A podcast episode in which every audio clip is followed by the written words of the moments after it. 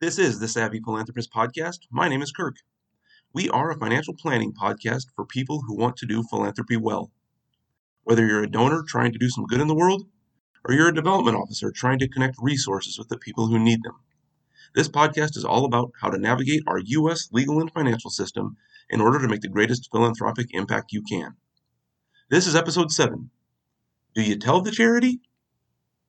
This is an episode particularly for the donors out there, the people who are trying to do some good in the world because it's the right thing to do, not for the public kudos. There is an extraordinarily commendable reticence among this sort of people to discuss their gifts, whether with other people or even with the charities themselves. This episode is being published on Ash Wednesday, 2022, and I am reminded of the Christian principle not to perform righteous deeds in order that people may see them. And a lot of charitable people take the Christian adage seriously not to let your left hand know what your right hand is doing when they give to charity. Like I said, this is something I really respect and admire about people who are just trying to help others. However, in the context of charitable giving, and particularly in the world of planned giving, this might not always be the best approach. And that is the subject of today's episode. When you've included charitable giving in your estate plan, should you tell the charity ahead of time?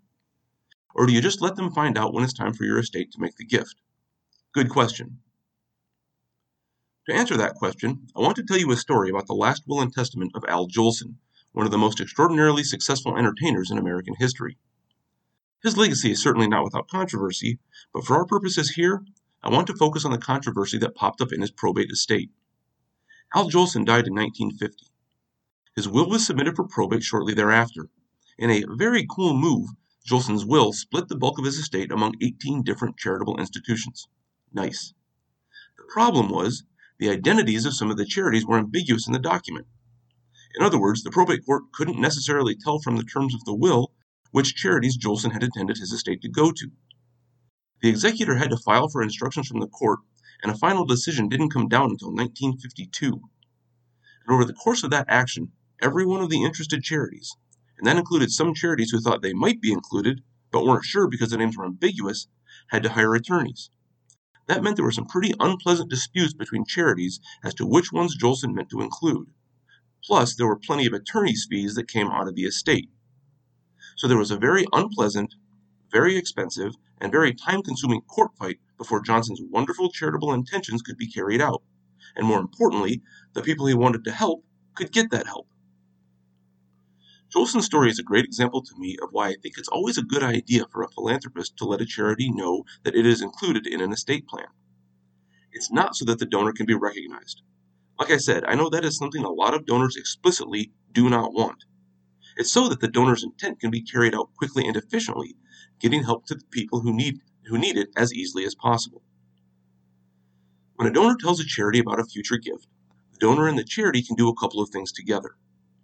First, the charity can make sure the donor has properly documented his or her intentions in the gift documents.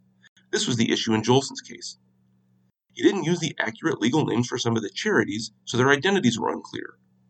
A charity can make sure the donor has all the right information, so that sort of legal dispute can be completely avoided. Second, and this is probably even more important, when the donor tells the charity, the charity can make sure it really understands the donor's intent. An estate gift may simply say X dollars to charity Y. But if the development officer gets a chance to talk about the gift with the donor, it might turn out that the donor actually has some particular preferences for how the gift will be used. And if the charity has the chance to have that conversation, then the charity can honor the donor's wishes in the best way, and the donor can make the difference he or she truly wants to. So, my encouragement to donors is to let charities know about future estate gifts. It certainly doesn't mean that the donor can't change his or her mind later and take the charity out of an estate or something like that.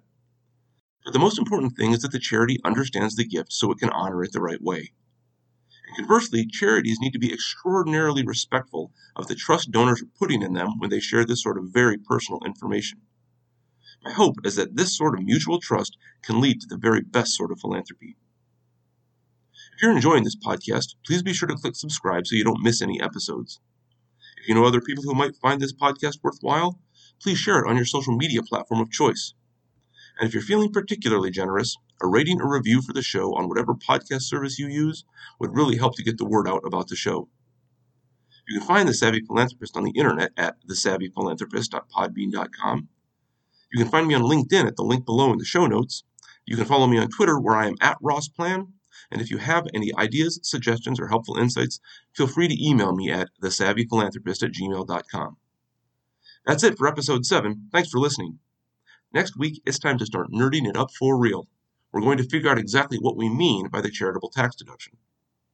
Until then, remember do well, then do good, but always be savvy.